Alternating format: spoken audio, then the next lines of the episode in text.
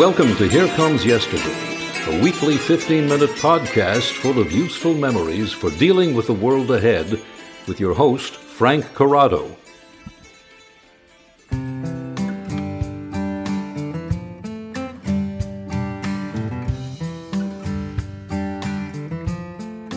Looking through my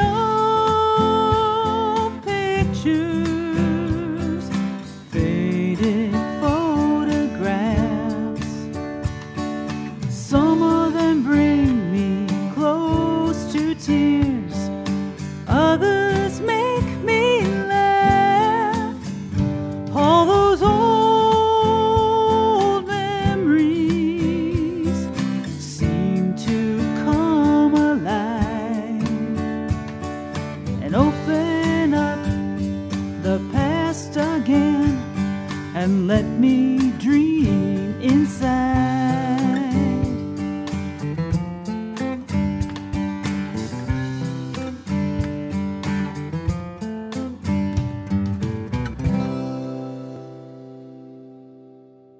title of this podcast is The Museum of Me.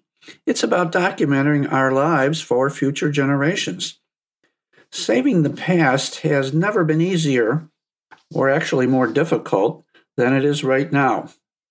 Everything today is digital, online, in the cloud, but interest in the past has waned and continues to do so.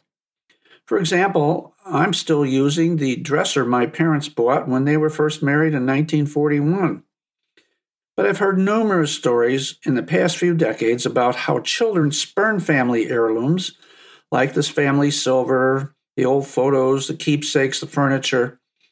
Even with programs like Antique Roadshow, it's hard to interest younger people in family memorabilia.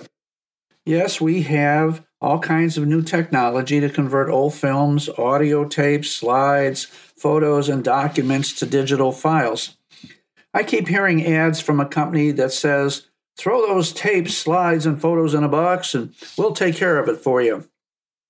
Yes, they will at a very steep price for a modest box. The hardest part, and I really hate this overused word, the hardest part of going through the old boxes of photos, stories, and film is curating those boxes of old memories, basically organizing them. The process I keep coming back to is one that is closely associated with curating, actually creating something similar to a museum exhibit for future generations to easily visit. Maybe some young computer genius can come up with a magical online template that takes those old family collections, helps you curate them, and insert them into a virtual museum tour. Might not be that hard.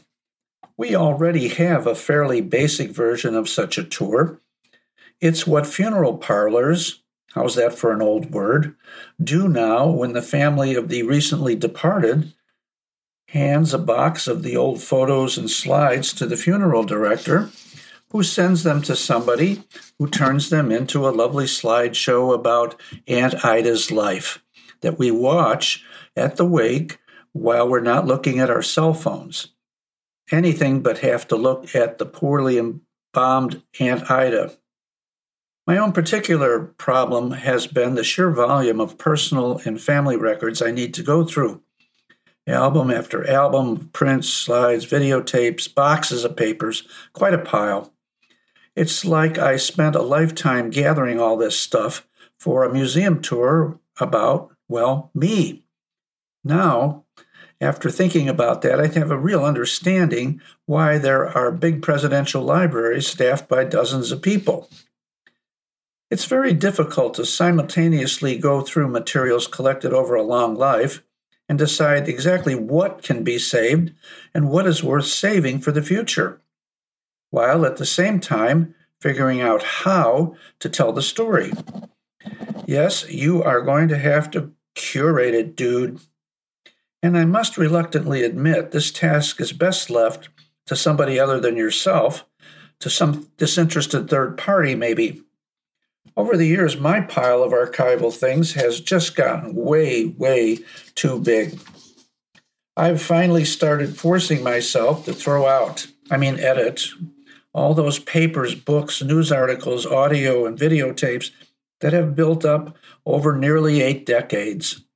And it isn't just my stuff that I have to worry about, but all kinds of stuff my mother had gathered before she passed at age 98 back in 2009. Like me, she was a super saver.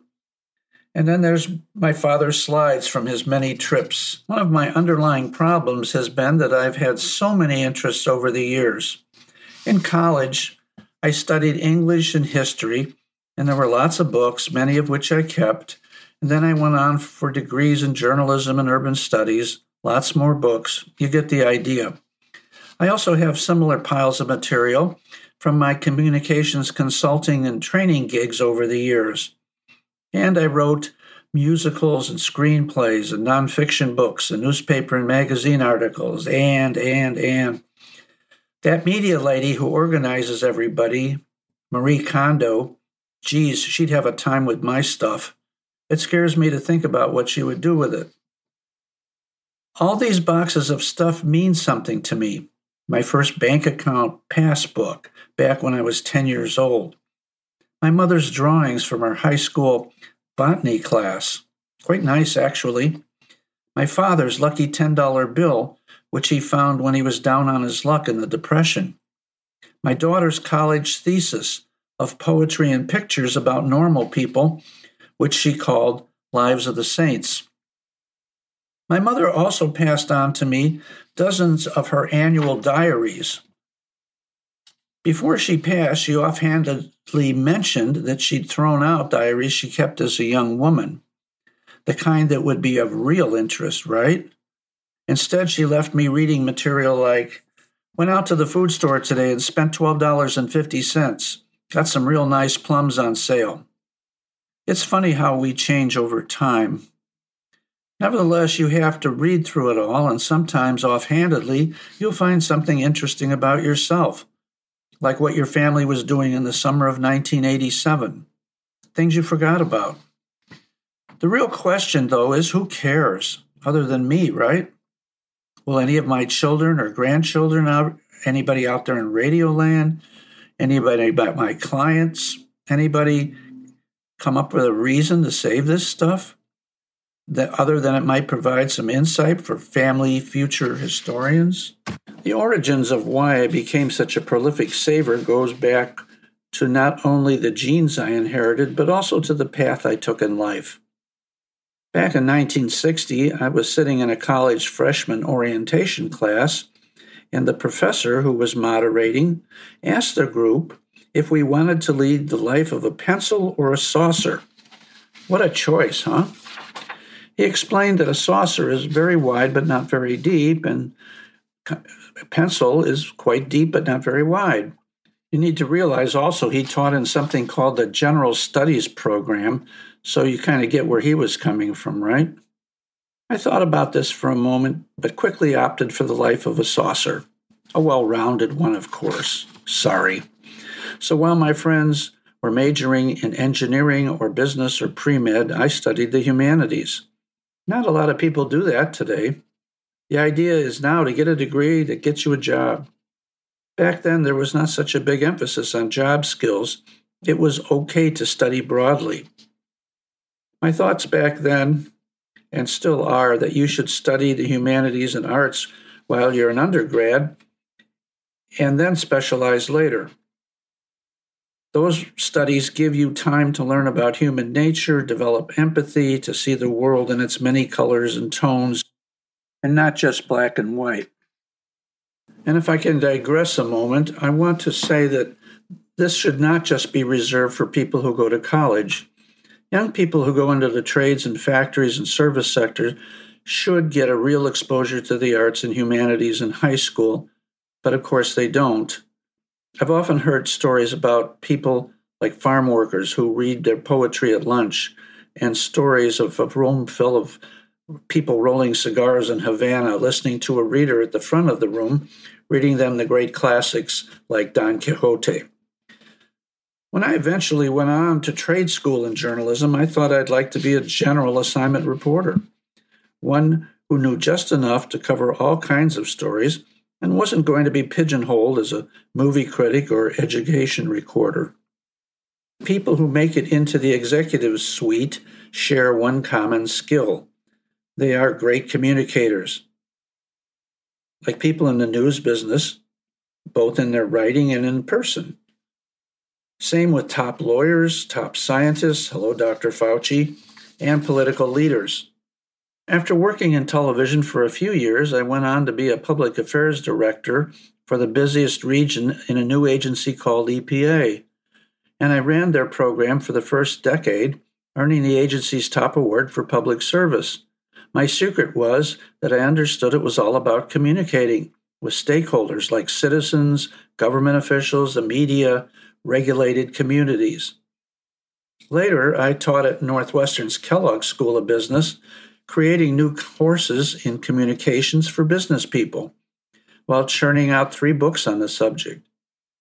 That launched me into consulting that was focused on improving how people communicate inside and outside organizations. As a believer in the saucer over the pencil, I really want to emphasize that if you're a college student or a teacher, take as many different courses as you can Try all different kinds of subjects. Even today, at the ripe age of 78, I'm still taking courses in things like drawing and fiction writing. So, yes, go to whatever academic or trade school you can, get as much education as you can, but remember, you're going to be around for hopefully a long time. So, be an accountant or HR manager or banker, but reach out to other things. Keep the pencil. I'll keep the saucer, thank you. And you'll probably collect a lot of stuff if you do. Coming back to curating, I think we should envision our vast pile of the past as elements for this museum display I talked about. We'll call it the Museum of Me, and then you might study up quickly on how museum folks create exhibits and then start thinking in terms about how it might look. What would the theme be? What visuals would you use? What stories would you tell about your accomplishments? Uh, the world you grew up in, the challenges you faced. In my own case, and before I could even get to this point, I had to get past Wally. Now, this is a brief sidebar. Wally and Martha were a pair of genial neighbors who lived in the next block behind our home where I was growing up. For fun in their lives, they spent a lot of time traveling. And back in the 60s, 70s, and 80s, that meant taking lots of 35 millimeter slides. Properly edited slideshows can be quite interesting because when you went over to see the slides from their latest vacation, the person who took those pictures was actually giving you some context as you sipped your highball.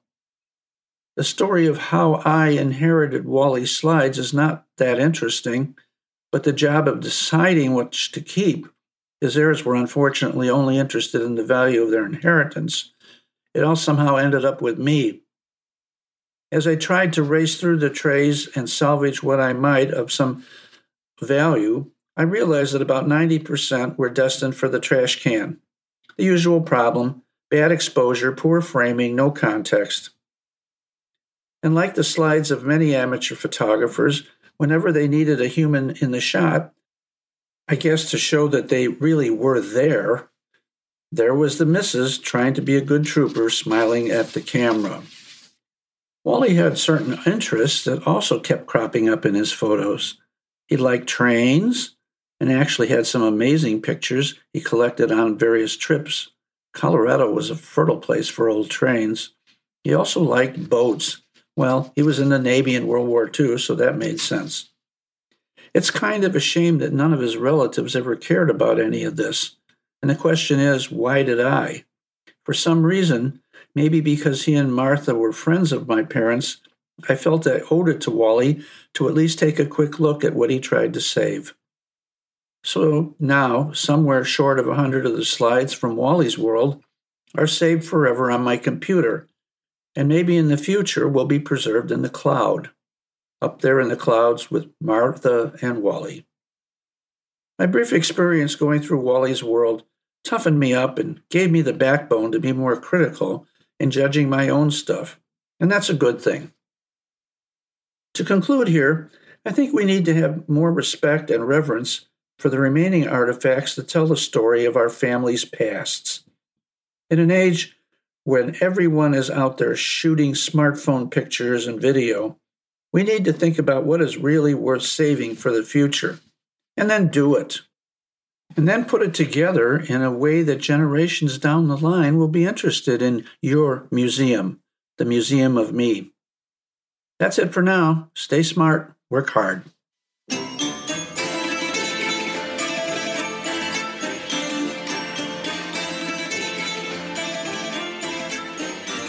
You've been listening to Here Comes Yesterday, a podcast full of useful memories for dealing with the world ahead. Your ideas and reactions can also be very useful. Contact Frank Corrado via email at corrado at c4m.com. That's C O R R A D O at the letter C, the number 4, the letter M dot com. This is Mel Zellman. Thank you for listening, and catch us next time.